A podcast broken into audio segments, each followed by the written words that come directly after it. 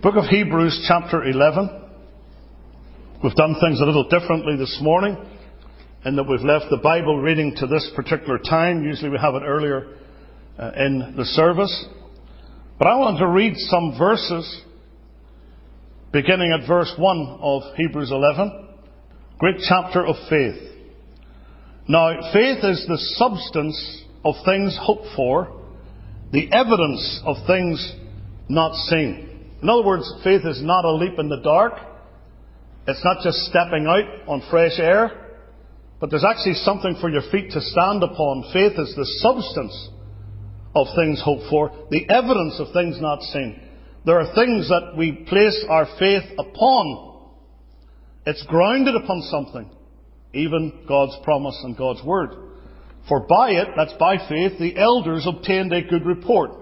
Through faith, we understand that the worlds were framed by the Word of God, so that things which are seen were not made of things which do appear. So that's evolution out the window. By faith, Abel offered unto God a more excellent sacrifice than Cain, by which he obtained witness that he was righteous, God testifying of his gifts, and by it he being dead yet speaketh.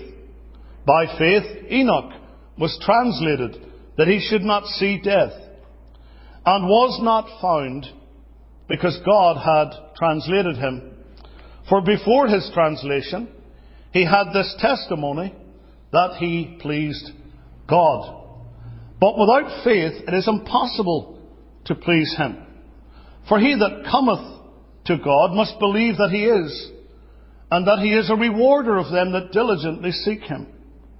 By faith, Noah, being warned of God of things not seen as yet, moved with fear, prepared an ark to the saving of his house, by the which he condemned the world and became heir of the righteousness which is by faith.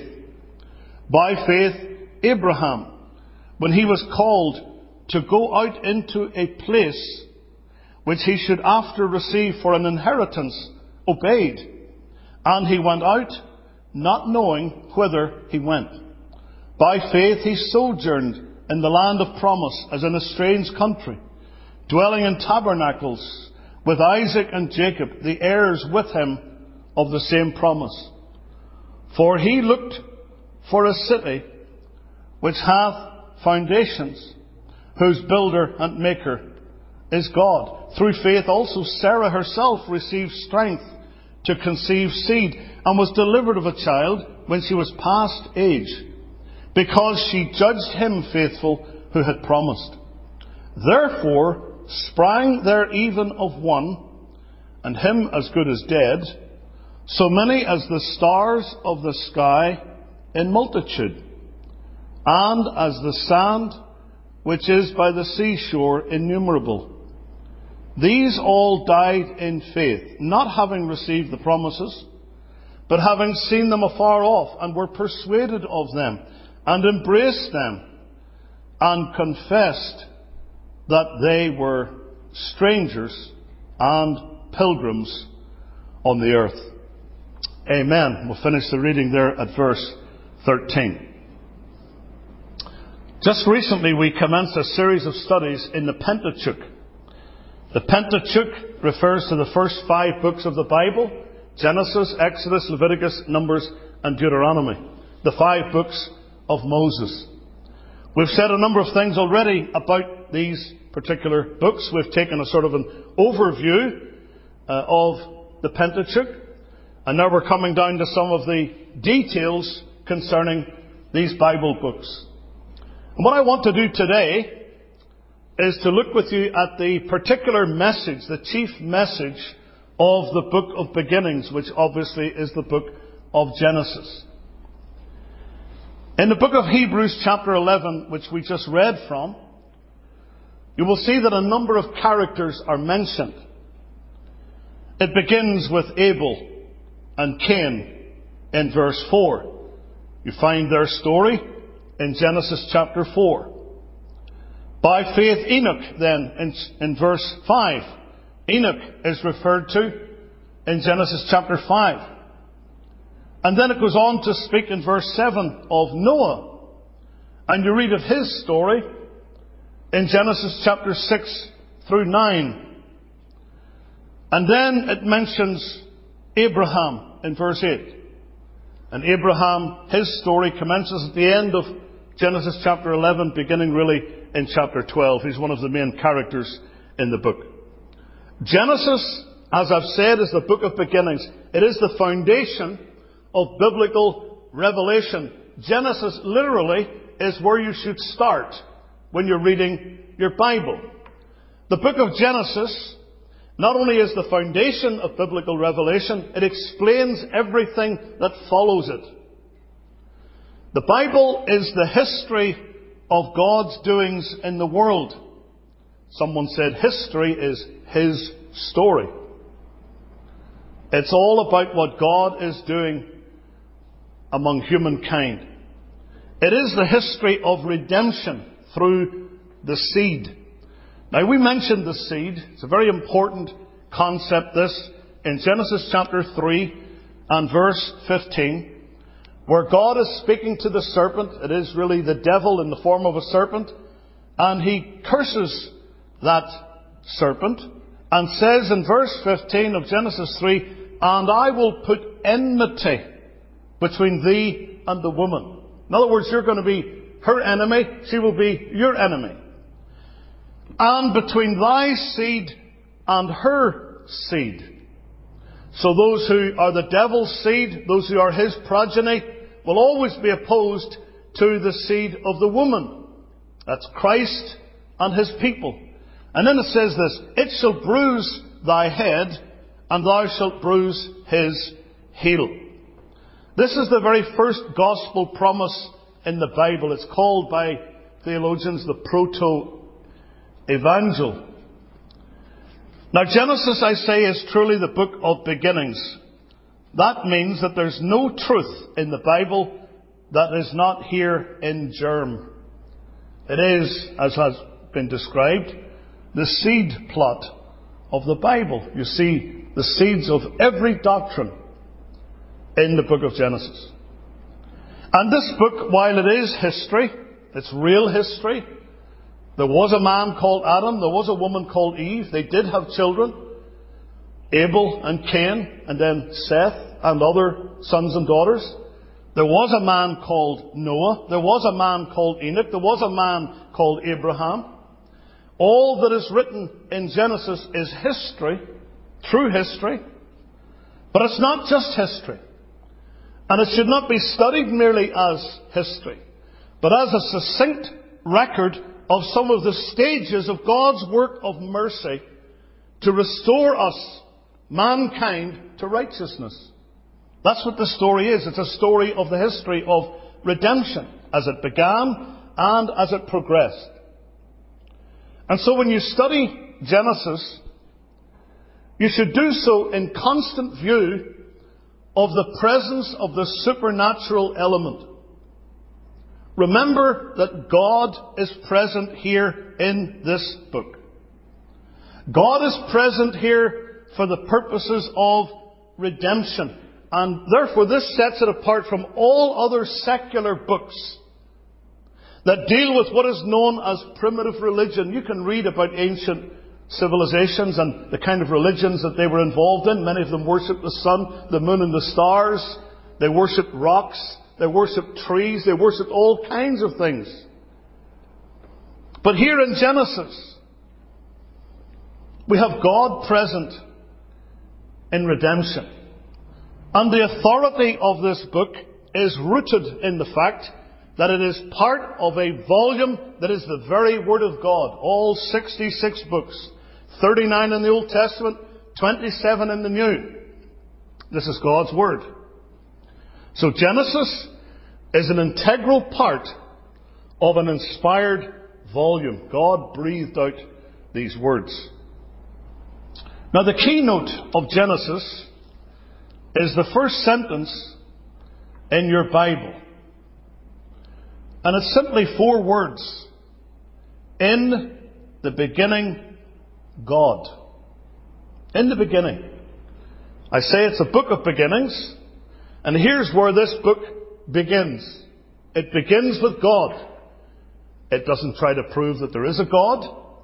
It doesn't set forth a whole a series of criteria why we should believe that there is a God. It just simply says, in the beginning, God. There it is. It's stated as a fact. God in the beginning. And it tells us what God did in the beginning. God created. Bereshith bara. He created the heaven and the earth. And then we have the whole story, uh, the outworking of that statement in the rest of Genesis chapters 1 and 2, including the creation of man. And we've made reference to this already. We'll come back to it in a future message.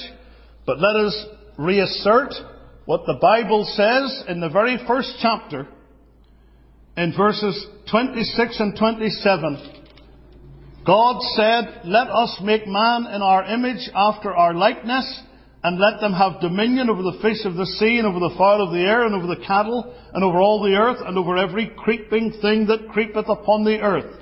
So God created man in his own image.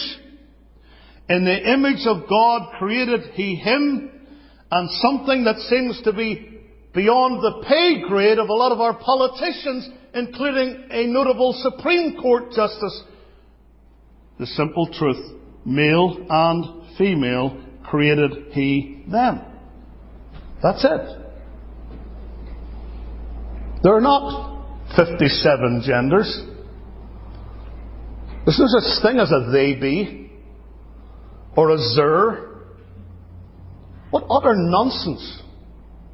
God created man in his own image. In the image of God created him. Male and female created he them. And when someone touches that, they are defacing the image of God.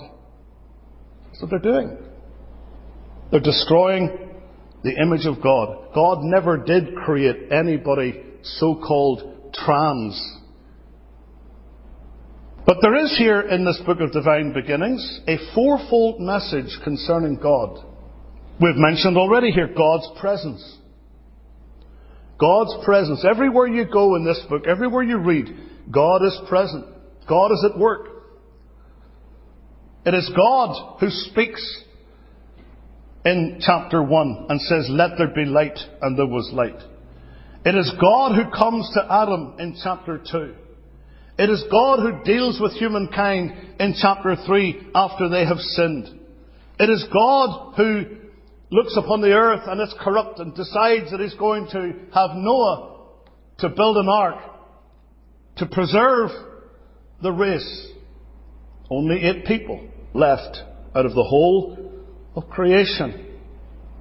God is at work all the way through this book. And the same prominence of God that's seen in chapter 1, and you can just count them up yourself, the references to God. Just take a cursory look at the first chapter of Genesis. You see God in verse 1, verse 3, verse 4, 5, 6, 7, 8, 9, 10, 11, 12, 14, 16, 17, 18, 20, 21, 22, 24, 25, 26. Do I need to go on? Everywhere in Genesis chapter 1, God is present. And He is seen not only in chapter 1, but He's visible throughout the book of Genesis. He's present as the creator. He's also present as the lawgiver. The one who tells us what is right and what is wrong. The one who has the right to tell us what is right and what is wrong. Now it's interesting to me that people who think that the law only came into effect in Exodus chapter 20 with the giving of the commandments, how do you think Cain was guilty of murder in Genesis chapter number 3 or, or chapter 4? How was Cain treated as a murderer if God's law was not already in force, teaching that man is not to commit murder? And there are various other applications of the law that we see showing that even in Genesis, God is the lawgiver before you ever get to Exodus. God is also the preserver of men. He is the judge of men. You see that in the story of Noah, when God destroyed the earth with a flood. And God is the Redeemer. That's the great theme. that we see here God's presence. But we also see God's purpose. This tremendous theme of redemption is dominant from first to last in the book of Genesis as well as in the rest of Scripture. God redeeming man. God seeking out lost man in order to redeem him. One of the greatest fallacies that's ever preached is that men generally are on a quest to find God. That simply is not true. And you'll know that it's not true from your experience in dealing with other people. They don't want God in their lives. People want to get away from God. And Adam and Eve, when they sinned, were just like the rest of mankind that followed them. What did they do when they sinned? They hid themselves among the trees of the garden. They didn't want God seeing them. They wanted to hide from God.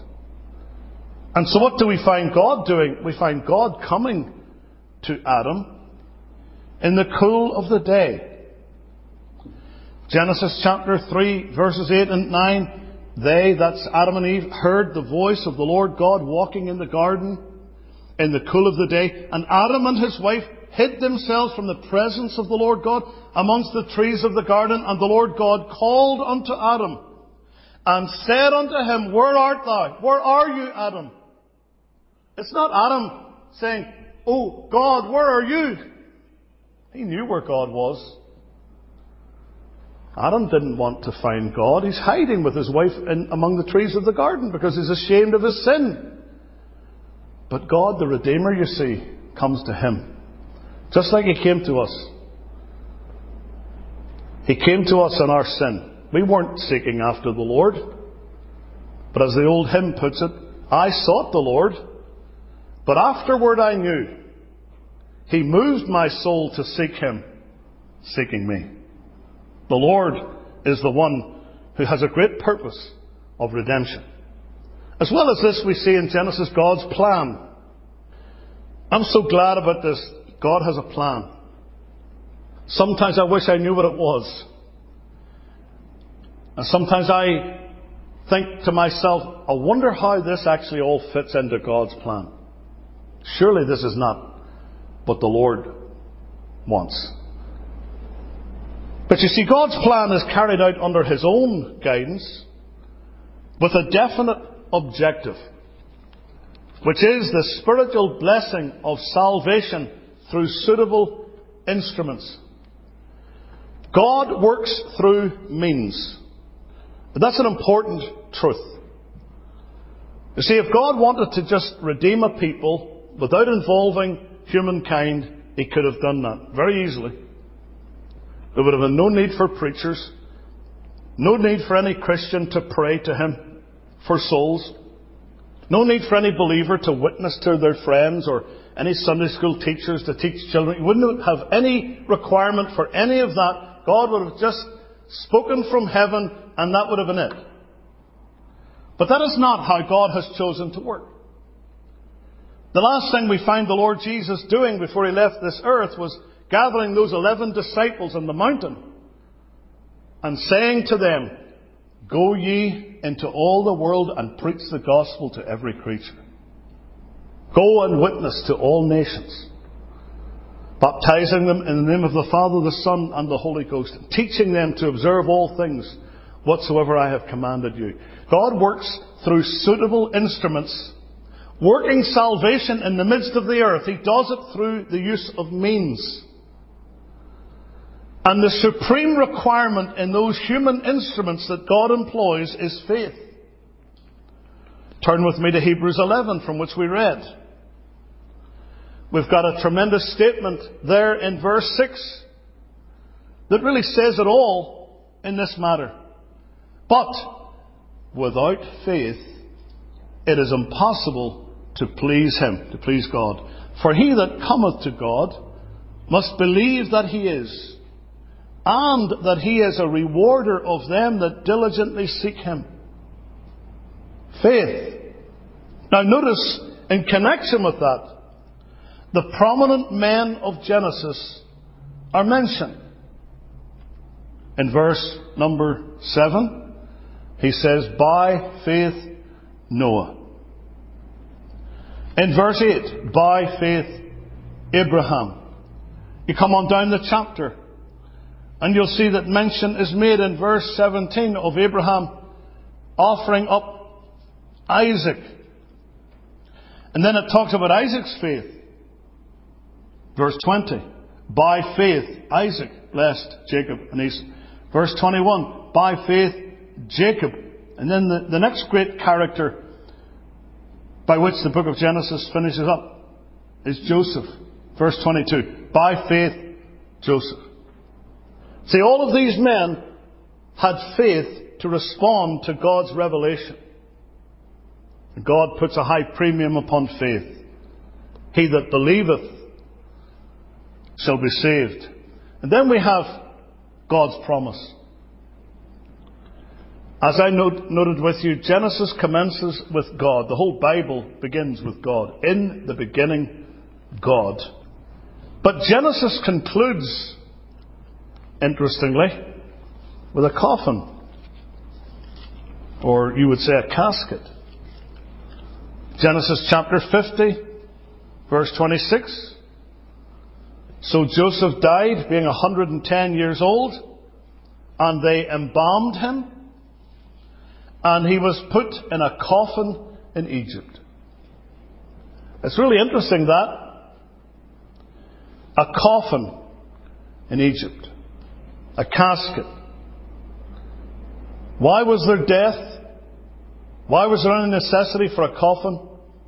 Because of sin. By one man, sin entered into the world. That's the start of the book of Genesis in chapter 3. Here's the result of it. Joseph died. By the way, if you were to read Genesis chapter 5, there's a list of men there, some of whom lived to what we would call a ripe old age. For example, look at Adam. In, uh, in chapter 5 of Genesis and verse 5, and all the days that Adam lived were 930 years. Unbelievable. 930 years. Can you imagine?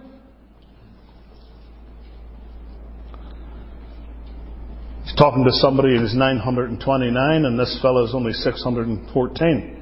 Says he's just a youngster.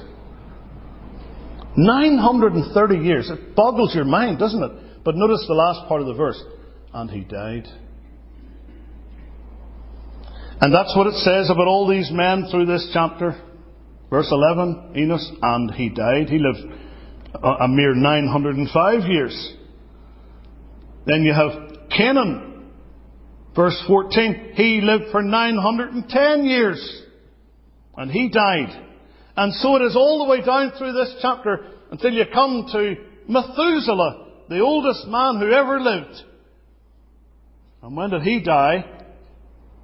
Well, the Bible says in verse 27 of Genesis 5 that all the days of Methuselah were 969 years, and he died. He died. A coffin in Egypt. This is a result of sin. Death is in the world. But that coffin was associated with Joseph's absolute assurance that God was going to visit his people according to his own word. See, Joseph gave commandment about his own bones. See this here in Genesis 50 verse 25? And Joseph took an oath of the children of Israel. He made them promise, saying, God will surely visit you, and you shall carry up my bones from hence. And that's why his body, ultimately becoming his bones, were put in a coffin in Egypt. And in Hebrews 11, we read about that. Because it tells you there. In Hebrews 11 verse 22, by faith Joseph, when he died, made mention of the departing of the children of Israel. He told them that God would visit them, He would bring them up, and gave commandment concerning his bones. See, Joseph had faith. He had faith to believe that God would keep his own word. He was possessed of a strong faith and of a certain hope. And I'm glad that when you stand at the graveside of a believer and his bones, if you like, his body, his coffin, is put into the grave, you know that's not the end. That's not the end. That's just the beginning. Because the spirit, the soul, immediately goes to be with the Lord. And then at that great day of resurrection, when Jesus comes, that body miraculously will be brought together and infused with that same life, and the body and soul will be brought together to live eternally in a glorified state with Christ. This is the hope of the believer. So we can have the same hope that Joseph had in Christ. A sovereign God was in control of all things, including the future, and Joseph believed that by faith. And that's crystallized in the great statement that he made in Genesis 50. I love this statement because it shows you that Joseph had an understanding concerning everything that had happened in his life, even things that at the time he wouldn't have understood. You know, when he was a young man and his brothers, he was trying to be kind to them, and they put him into a pit. And then they lifted him out of that pit and they sold him to slave traders. And when he went into Egypt, he's working for Potiphar, and his wife accuses him of rape, which he was not guilty of, and he's thrown into jail and put in leg irons for two years. And if that was me, I'd be thinking, why? Why would the Lord allow this to happen to me? I'm righteous. I haven't not done anything wrong. And yet here I am being punished for something I didn't do. But in all of it, we know that Joseph recognized that God had a purpose.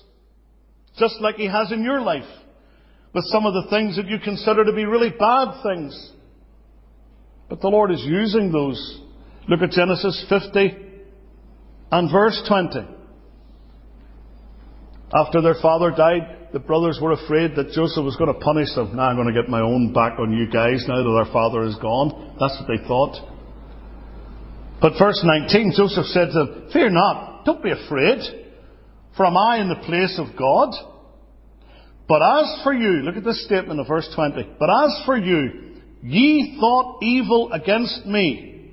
They had murder in their hearts. They had vengeance in their hearts. He says, Ye thought evil against me, but God meant it unto good to bring to pass, as it is this day, to save much people alive. Someone wrote a commentary on Genesis, and it's called God Meant It for Good. Don't we know what the Bible says about that in Romans 8:28? And we know that all things work together for good to them that love God, to them who are the called according to His purpose. A sovereign God in control of all things. God, you see, has a, a purpose. He has a plan. And He has given us His promise so that He will effect His plan by His sovereign power. And we need to focus on this as Christians in the day in which we live. We look out on the world and everything just seems wrong. It just doesn't seem fair a lot of the things that take place. And yet we read in Ephesians 1 verse 11 that we've been predestinated according to the purpose of Him who, look at this, worketh all things after the counsel of His own will. He worketh all things after the counsel of His own will. In other words, He has a plan, and He is effecting that plan by His power. Now let me say that in both main sections of the book of Genesis, chapters 1 through 11 and chapters 12 through 50, there is one unifying idea running through the whole. One idea. And it's true that in the first part there are four outstanding events. What are those events? Creation, the fall of man, the worldwide flood, and the crisis at Babel. In the second part, chapters 12 through 50, we see four outstanding persons rather than events. Who are those four persons? Abraham, Isaac, Jacob, and Joseph. And all the contents of Genesis are arranged around and in relation to those four pivotal events in the one part and the four pivotal figures in the other part. But the principal significance of the book as a whole shines through in everything that we read in it. Dr. Sidlow Baxter, in his great book, Through the Bible, said this of Genesis. Listen carefully. Standing right at the beginning of the 66 books, Genesis would bring us to our knees in reverent obeisance before God as it exhibits to our eyes and thunders in our ears that truth which is to be learned before all other truths in our dealings with God, in our interpretation of history, and in our study of divine revelation, namely, the divine sovereignty. In other words, this is the chief message of Genesis. The divine sovereignty. God is sovereign. God is upon His throne and He is working out His eternal purpose. I mentioned that there's four great events. Creation, the fall of man, the flood, the dispersal at Babel. And there are four great figures, Abraham and Isaac and Jacob and Joseph. And they all constitute an impressive demonstration of God's sovereignty. You see, for example, in the first of the four events, there's God's divine sovereignty in the physical creation. He created everything from nothing. Ex nihilo, as it is in the Latin. Out of nothing. But in the second, the divine sovereignty is seen in human probation. Man sinned.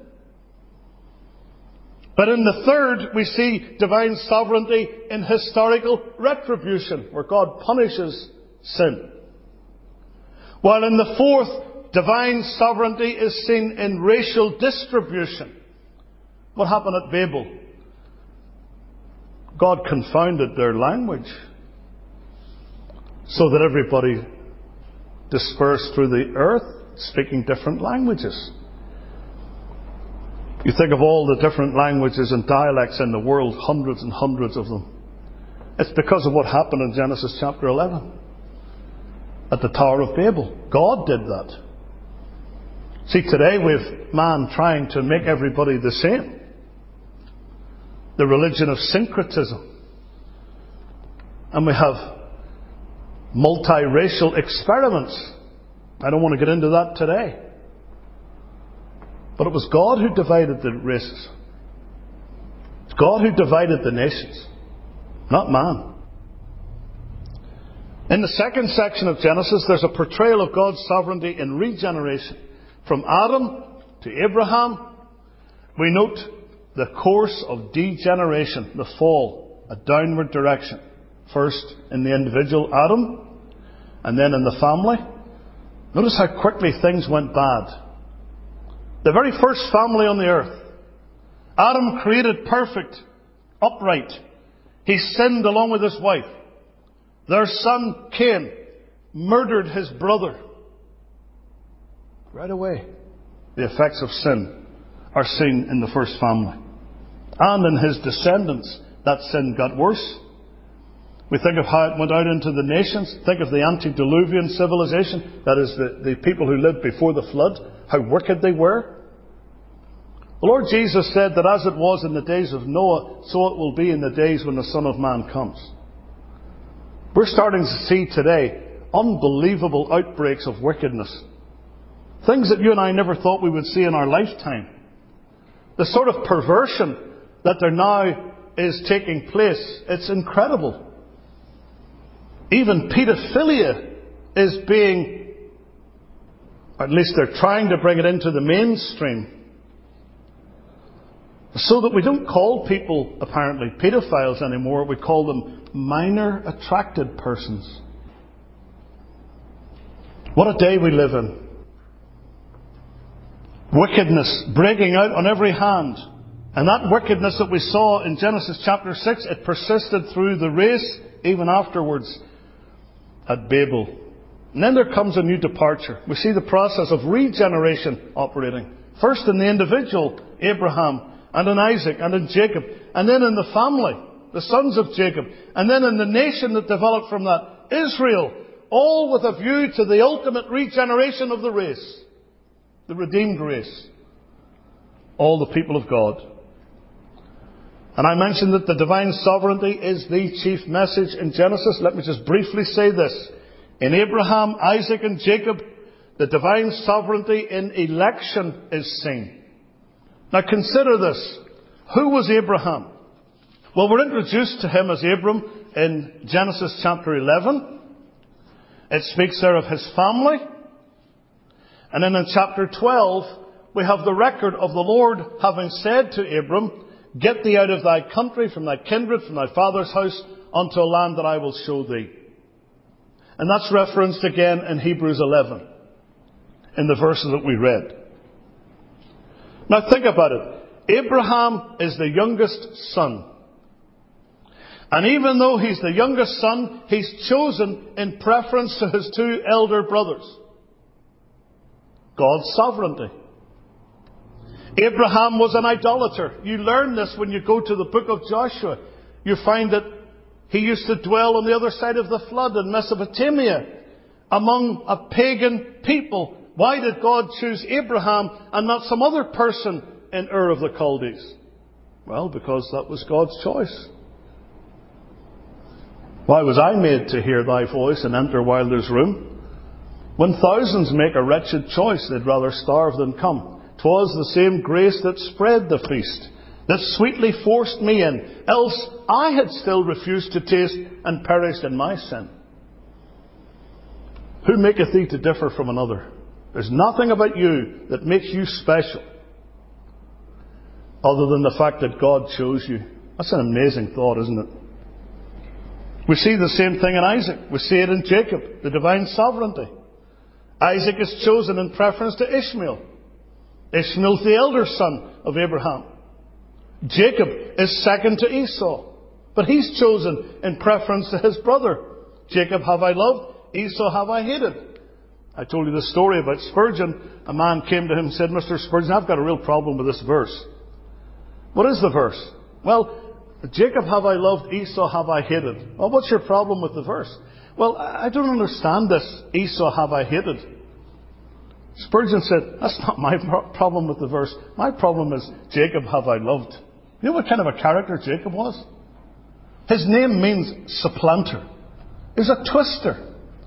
An old preacher in my country used to say when, if, if Jacob had remained as he was, unregenerate, they'd have had to actually screw him into the ground when they buried him, he was so twisted. He was a rascal. But God chose him in preference to his brother. You see, running through all of this is the principle of divine election. God chooses whom He will in sovereign grace. And I know there are people, when they hear that, they start gnashing their teeth. They don't want to hear that. Oh, that's not fair. Paul addresses that. Is there unrighteousness with God? God forbid. God will save whom He will, when He will, where He will. And that's an encouragement to me. And of course, when we come to the wonderful biography of Joseph, the sovereignty of God and direction is so clear. There's an overruling, infallible directing of all the happenings, however seemingly contrary. They're coming together to a predetermined end. God's purpose is being fulfilled. In Abraham's case, sovereign election is expressed by a supernatural call. In Isaac's case, God's sovereignty is evidenced by a supernatural conception. It's amazing how Isaac was born. His mum and dad were way too old to have children. They both knew it. When Sarah heard this idea that she was going to have a child when she was an old woman, she started laughing. And then when she was challenged about it, she says, No, I didn't laugh. She said, Ah, but you did laugh. You did laugh. And yet God gave her faith. Because when you read in Hebrews 11, it says, Through faith, Sarah conceived. So God changed her heart. She didn't laugh anymore. She knew that the Lord was going to answer prayer and fulfill his purpose. And of course, then you have in Jacob's case, Sovereignty revealed in a supernatural care. Oh, how God cared for Jacob. Looking after him all the way through his life. It's seen in several events that we may or may not be able to get to look at at some point. And in Joseph's case, sovereignty is clearly seen in supernatural control. A control that was acknowledged by Joseph in those words that I just gave you from chapter 50 and verse 20. Ye meant it unto evil. Ye thought evil against me. But God meant it unto good. And you'll notice it wasn't only for Joseph's good, but for his progeny, for the race, ultimately for the bringing of the Messiah into the world to save much people alive. This is because God was at work in sovereignty throughout. So this is the message of Genesis. It's a story of God's sovereignty in creation, in history, and in redemption. And we today can thank the Lord for sovereign grace. Sovereign, distinguishing mercy. We're not saved because we deserve it. We're saved because the Lord simply had mercy upon us. And praise be to His name. Amen.